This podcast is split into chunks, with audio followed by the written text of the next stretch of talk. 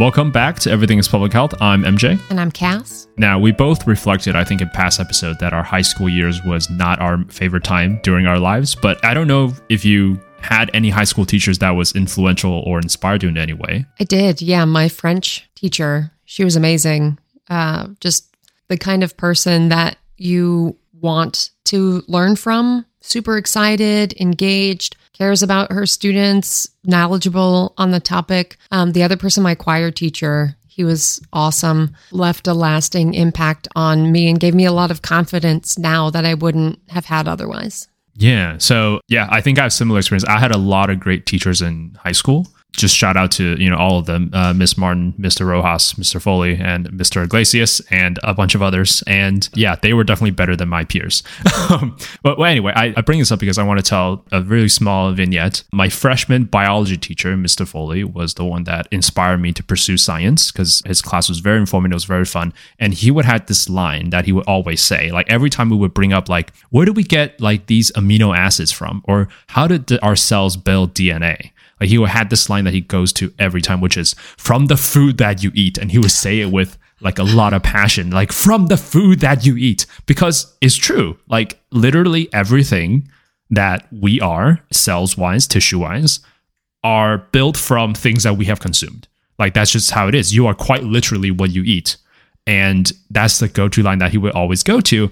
And I bring this up because our body literally needs food to function. And I'm not talking about calories. Calories is, is, energy. That's like a whole separate issue. It keeps our body working and moving. But there are things that we need to eat that is not strictly for energy that our body needs to survive. Yeah, we're having some challenges at times with our kids because they keep hearing things like fat's bad for you. You you shouldn't eat fat, which, okay, like you don't want to consume a whole bunch of fat, but there are fat soluble vitamins that you can only yes. consume or, you know, use in your body if you have some fat in your diet. And so I think we've gotten to a place where people forget that it's not just for energy, that there are actually things that we need to consume. And I, I don't know how much this is exactly the case, and maybe we'll get to this later, but I partially blame like the dietary supplement oh, yeah. industry with like vitamins and things like oh you don't need to eat a well balanced diet here's a vitamin to cure all your ills so get off my soapbox. so I was gonna save it until the end as a nice little surprise to you, listeners. Oh, Cass comes on the show and she actually doesn't know exactly what's gonna happen that recording day. And it's again, I just want to tell you how much I appreciate you. Like you just come on and you and you just roll along with like whatever. Sometimes good script, sometimes a heaping pile of garbage that I have ready for you. But I was gonna save this until the end as a nice little surprise to you. But our next week's episode is Public Health Plus again because this is a topic that I believe both of us would have a lot to say.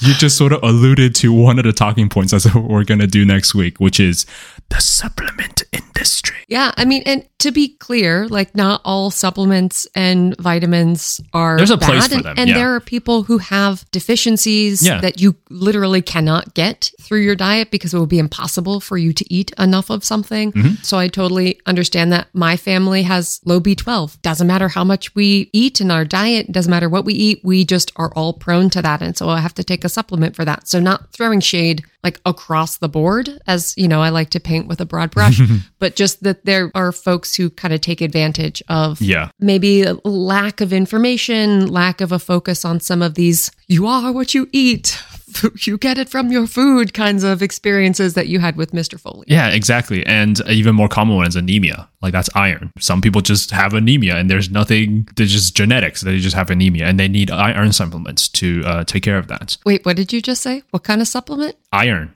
What did I say? What do you think I said? sounded like you said iron supplements. Oh, okay. Iron, iron supplements to take yeah, care no, of it. well, it was sounded normal the second time, but the first time it sounded a little peculiar. So I was like, is that a, a different compound I've never heard of before? I actually contemplated on taking like a speech class because I, I catch myself mispronouncing things like all the time. And it's actually bothering me when I edit. But anyway, so there are things called essential nutrients.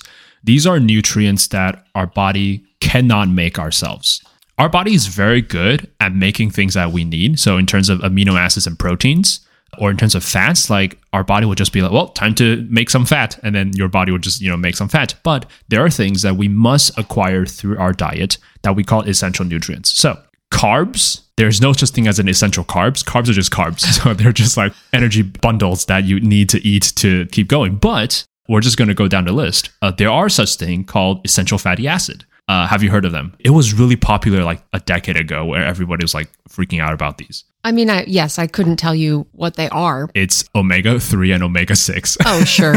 yeah, from from from salmon and other fishes. yeah, very common in fish. I have a family, particular member, I'm not going to say who, but who is very into supplements and there was a time where we would be sort of like heavily suggested that we need to take a bunch of like fish oil pills because it's it's good for kids, right? And is it good for kids? I was like, if you eat a balanced diet, then and you don't have a deficiency, it's like not necessary that you consume extra fish oil. Anyway, there are such things called essential fatty acid, which is omega 3s and omega 6 that you can only get through your diet. That's very important for brain health and just basic building blocks of fat that you cannot make yourselves.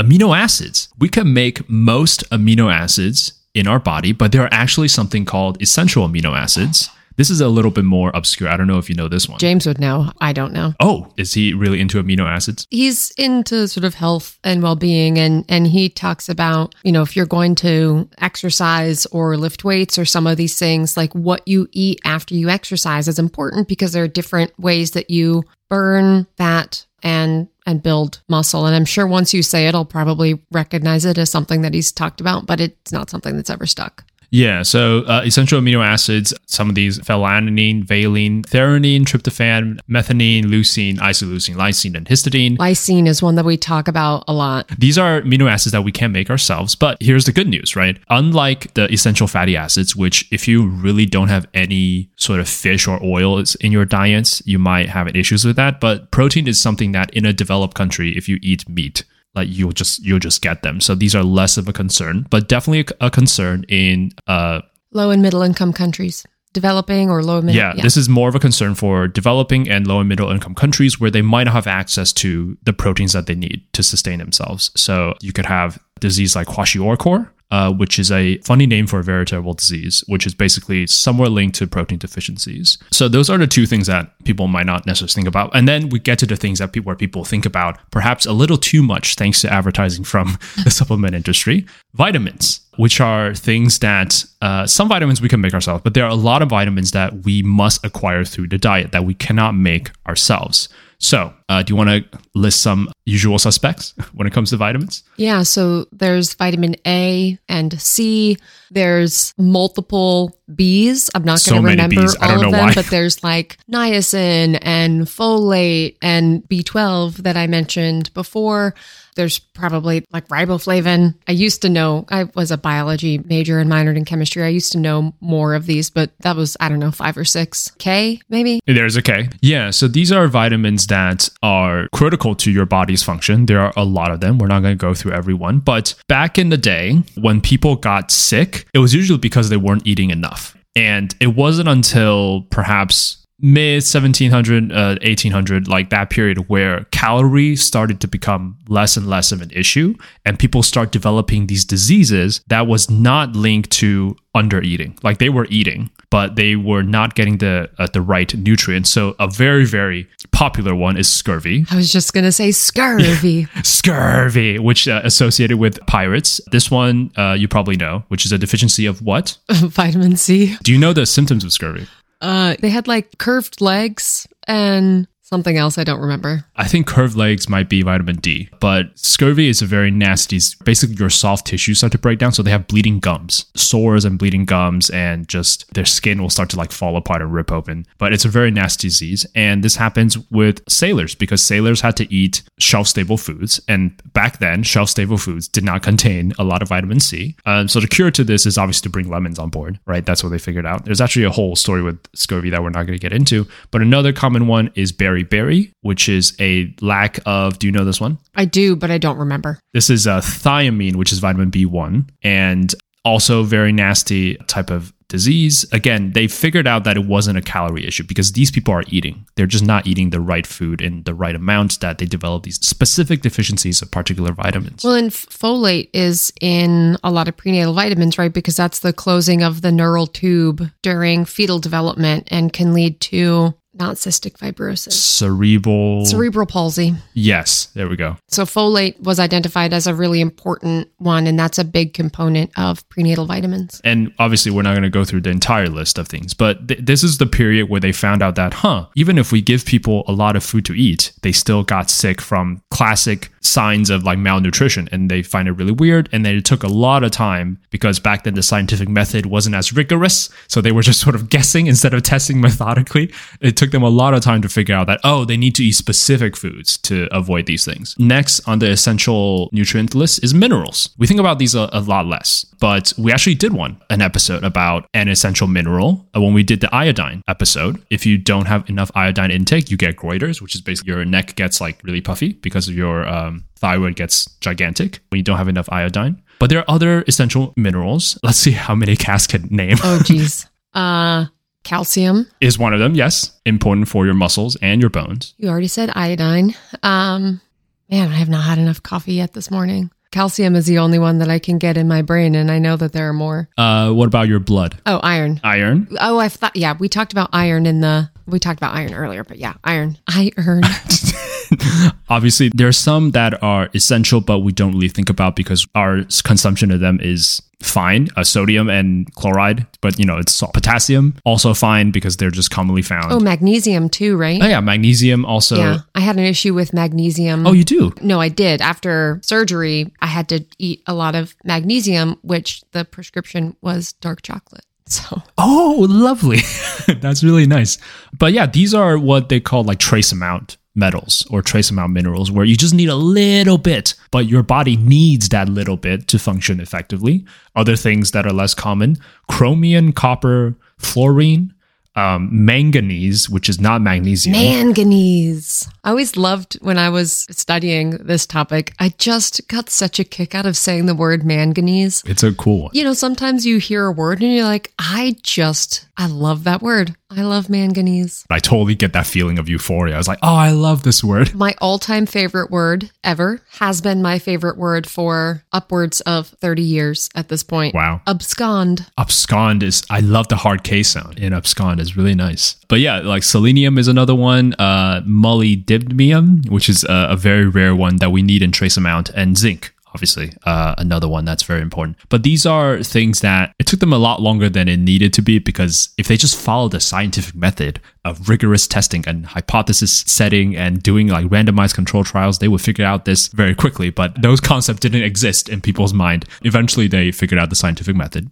thankfully and uh, we're here today with all these essential nutrients that we need to take in our diet. Otherwise, our body cannot make them and we will exhibit signs of specific deficiencies.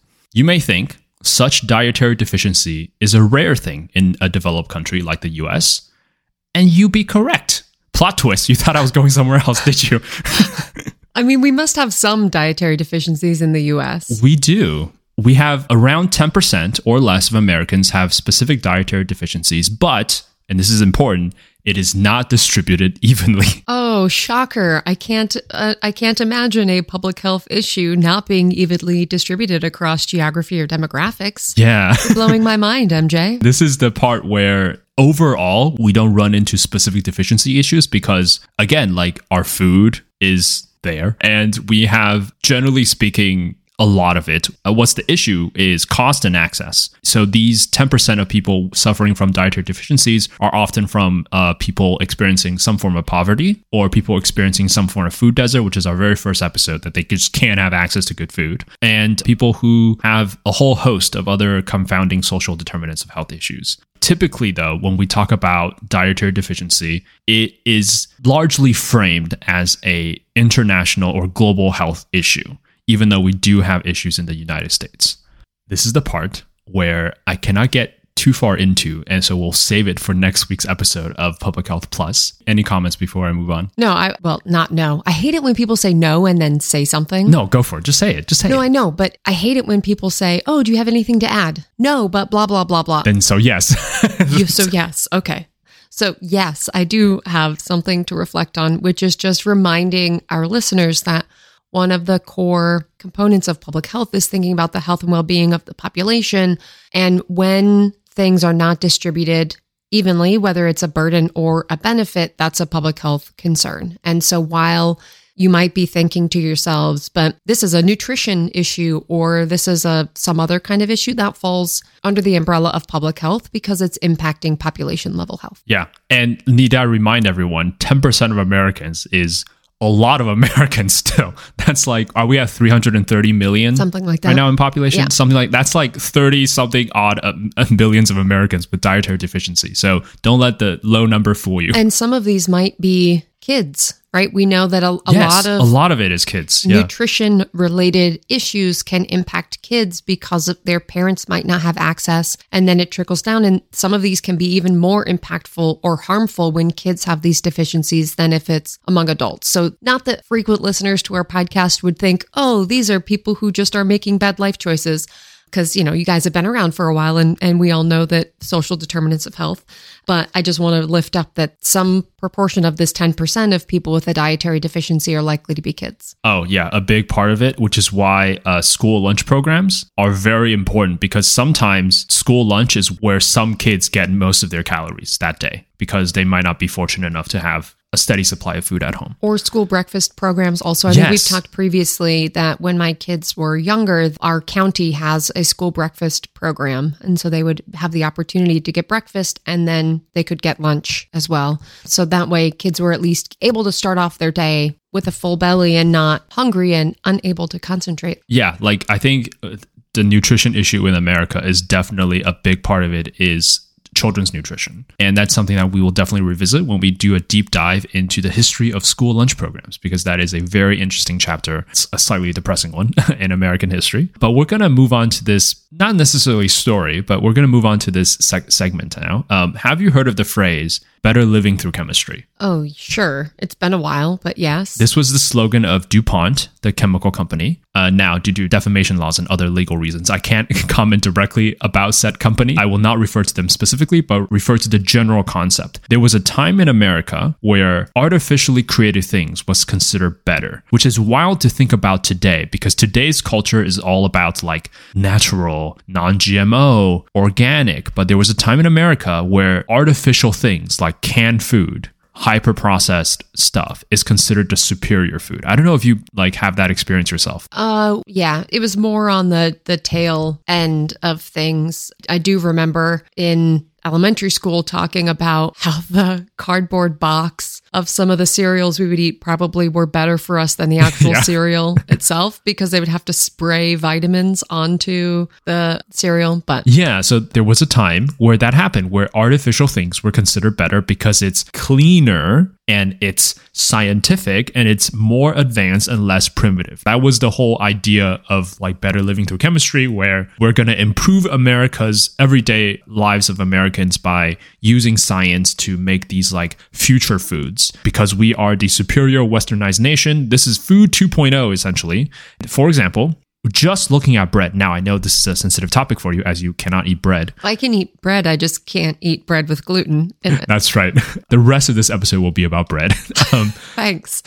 just a heads up. Delicious, delicious bread. Now I'm going to be craving bread all day. You can have bread, just just not. I mean, let's be real. Like anybody who has had real bread and then eats gluten free bread, it's just not, the same. It's not terrible. It's much better than it was, you know, 20 years ago, but it's not the same. So, but that's fine. I'll put my feelings aside and we can talk about bread. Anyway, this is an oversimplified version of the modern history of bread. Bread was and still is a staple food item, but more so in the past than today. Bread is something that has to be made, at least in the past, relatively fresh because even if it doesn't grow mold, it goes stale after a few days. Like even if you cover it up, the maximum shelf life of like a unadulterated, as in, you know, no preservative added loaf of bread is like what, a week, maybe less. Well, that's where French toast came from, right? You'd have your loaf of bread. It would get dried out and crusty. So in the morning, you dip it in eggs and fry it in the pan. now I want French toast. Um, so people either had to make it at home because they had to eat it relatively fresh, or there was a local bakery that made bread for the entire community surrounding that bakery. Um, there was also a big class divide with bread. Of course, there was. of course, there was.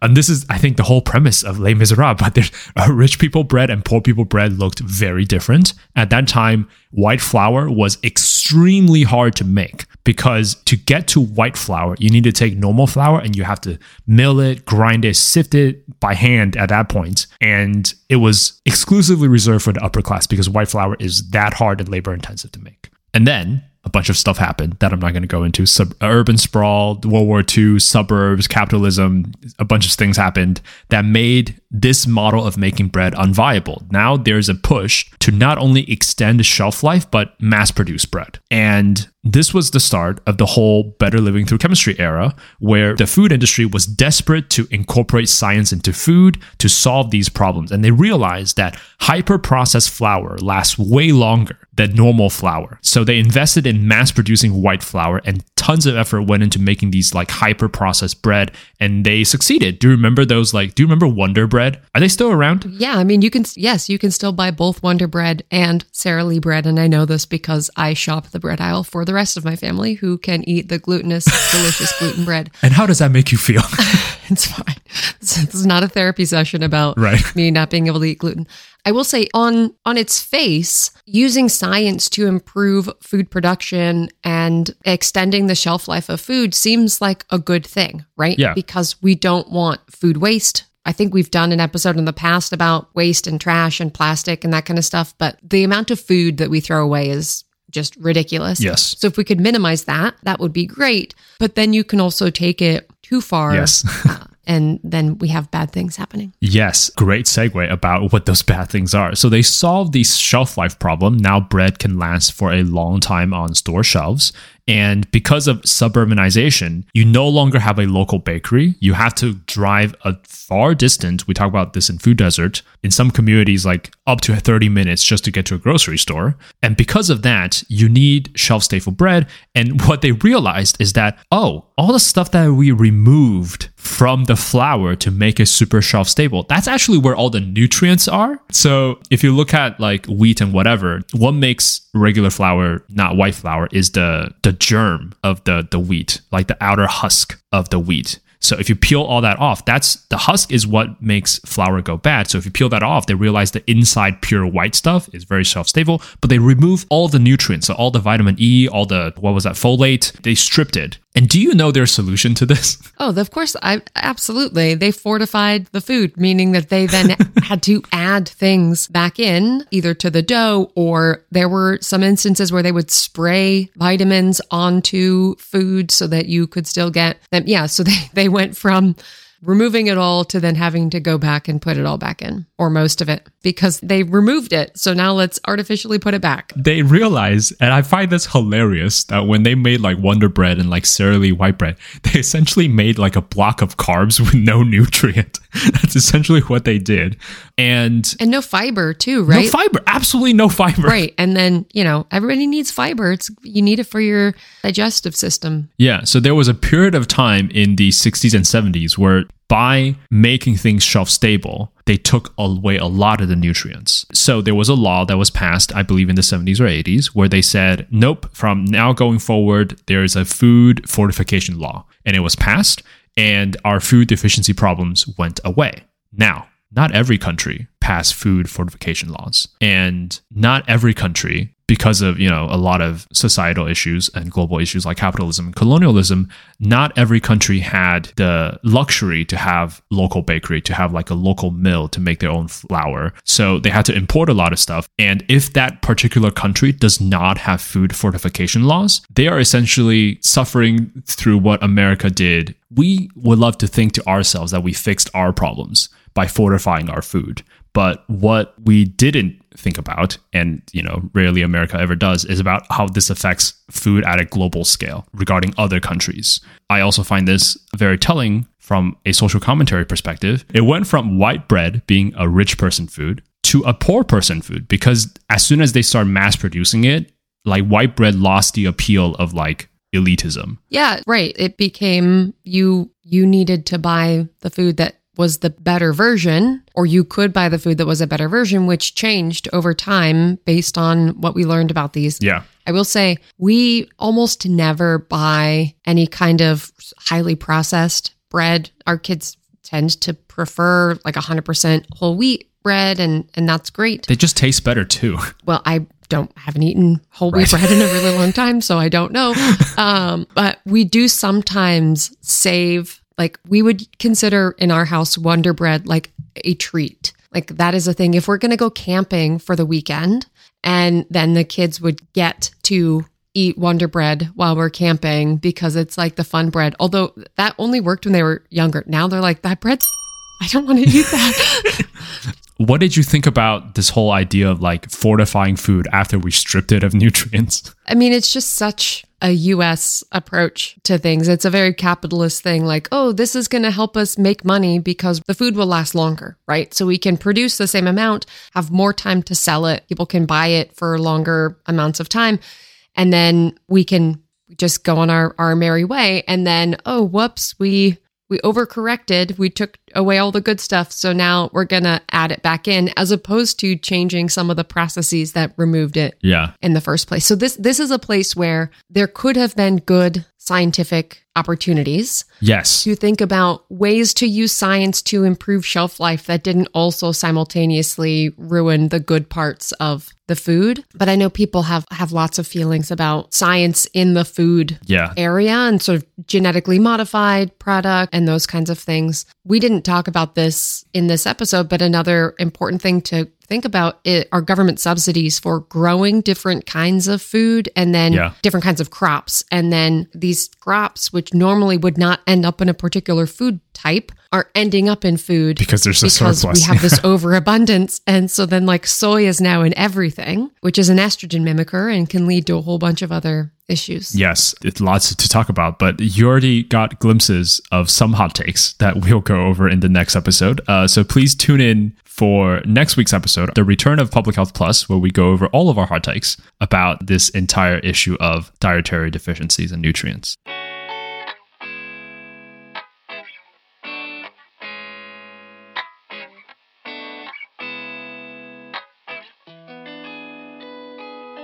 Thank you so much for listening to this episode of Everything is Public Health. Food is public health, and I hope the phrase from the food that you eat pops up in your mind from time to time. In that exact way. Yes, from the food that you eat. New episodes are released every Thursday on Spotify, Apple Podcast, or wherever you get your podcast. Please give us a rating and a review wherever you listen. It helps the show immensely. You may have talked about this before, but when did you figure out you couldn't eat bread? So I was diagnosed with celiac in 2005. Oh, not that long ago. say. Yeah. So I was in my early 20s. I was definitely into the like beer swilling and pizza drinking. Yeah, and then And then got super sick and found out I shouldn't have been eating the gluten, the delicious, delicious gluten. there were signs along the way. There were, there were, but didn't connect the dots. But yeah, so 2005, maybe early 2006 at the latest, but it's it's been a long time. Uh, send us questions or comments to everythingispublichealth at gmail.com. Reach out if you think we missed an important perspective or suggest a future episode topic. Follow us on Twitter at everythingisph or Instagram at Everything is Public Health. You can also find me on Twitter at Dr. Krafasi. More information regarding this episode can be found in the show notes below. Listeners, we have a Patreon page that is also our website. Visit the site for all major updates and bonus material. If you want to support the podcast directly, you can support us on our Patreon page as well. You can find a link for that in the episode description below. And remember, everything is public health. Everything is public health.